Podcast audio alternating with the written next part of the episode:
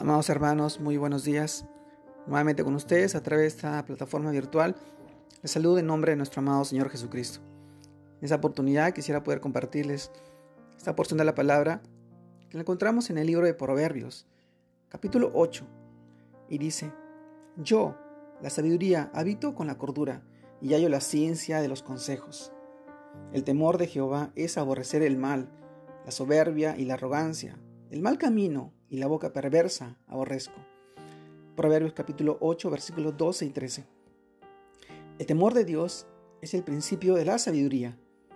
Amados hermanos, cuando oímos el temor de Dios es el principio de la sabiduría, tendemos a pensar que el temor de Dios es el comienzo de la sabiduría. Pero la palabra principio en este contexto no se refiere a comienzo, sino a fundamento. Es decir, el temor de Dios es el fundamento de la sabiduría. El temor de Dios no es miedo. Es un camino que al entenderlo y recorrerlo nos lleva a la sabiduría. Y en ese camino está descrito paso a paso en las sagradas escrituras, en su palabra. Hijo mío, si recibieres mis palabras, mis mandamientos, guardares dentro de ti, haciendo estar atento tu oído a la sabiduría, si inclinares tu corazón a la prudencia, si clamares a la inteligencia y a la prudencia, dires tu voz. Si como la plata la buscares y la escudriñares como a tesoros, entonces entenderás el temor de Jehová y harás el conocimiento de Dios, porque Jehová da la sabiduría y de su boca viene el conocimiento y la inteligencia.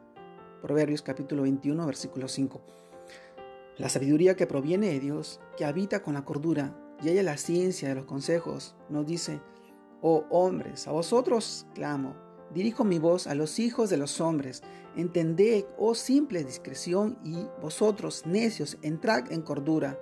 Oí, porque hablaré cosas excelentes, y abriré mis labios para cosas rectas, porque mi boca hablará verdad, y la impiedad abomina mis labios. Proverbios capítulo 8, versículos 4 y 7. Dice la palabra de Dios que el temor de Dios es aborrecer el mal. Ese camino que debemos recorrer para entender el temor de Dios es un camino que, a la medida en que lo recorremos, nos aleja del mal. Por eso dice, con misericordia y verdad se corrige al pecado, y con el temor de Jehová los hombres se apartan del mal.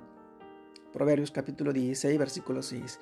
Amado hermano, en su palabra Dios destaca la soberbia, la arrogancia, el mal camino y la boca perversa, como los males del hombre, que más aborrece Dios. Y contra ellos dice, y castigaré al mundo por su maldad, y a los impíos por su iniquidad, y haré que cese la arrogancia de los soberbios, y abatiré la altivez de los fuertes.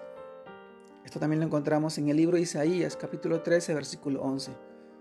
Amados hermanos, oigamos el consejo que el Señor como Padre que nos ama con amor eterno nos da en este día. Sabiduría ante todo. Adquiere sabiduría y sobre todas tus posesiones adquiere inteligencia. Engrandécela y ella te engrandecerá, ella te honrará cuando tú la hayas abrazado. La sabiduría. La sabiduría de Dios es el principio de la sabiduría, el temor de Dios. Muchos creemos o nos sentimos superiores por, por las actividades, por los talentos, por los dones que tenemos. Cuando reconocemos que, que de repente es, es por nuestra propia eh, facultad. Nosotros, todo lo que tenemos, todo lo que adquiramos, es porque Dios es bueno y porque lo hemos recibido del Señor. Nosotros tenemos que ser conscientes que nada de lo que nosotros podamos tener o alcanzar no está bajo su voluntad, pero Él quiere que tú lo reconozcas, que tú lo, tú lo honres, que tú lo glorifiques, que tú sepas amarlo como Él te ama. Porque en medio de tanta circunstancia y tanta pandemia, Él cuida de ti y ha puesto un propósito en tu vida.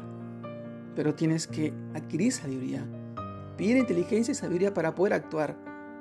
Muchas personas apartan por la soberbia de sus facultades y no adquieren sabiduría para poder ministrar y ser conscientes que Dios es soberano y que todo lo que adquirimos es gracias a Él, a su infinito amor, a su misericordia.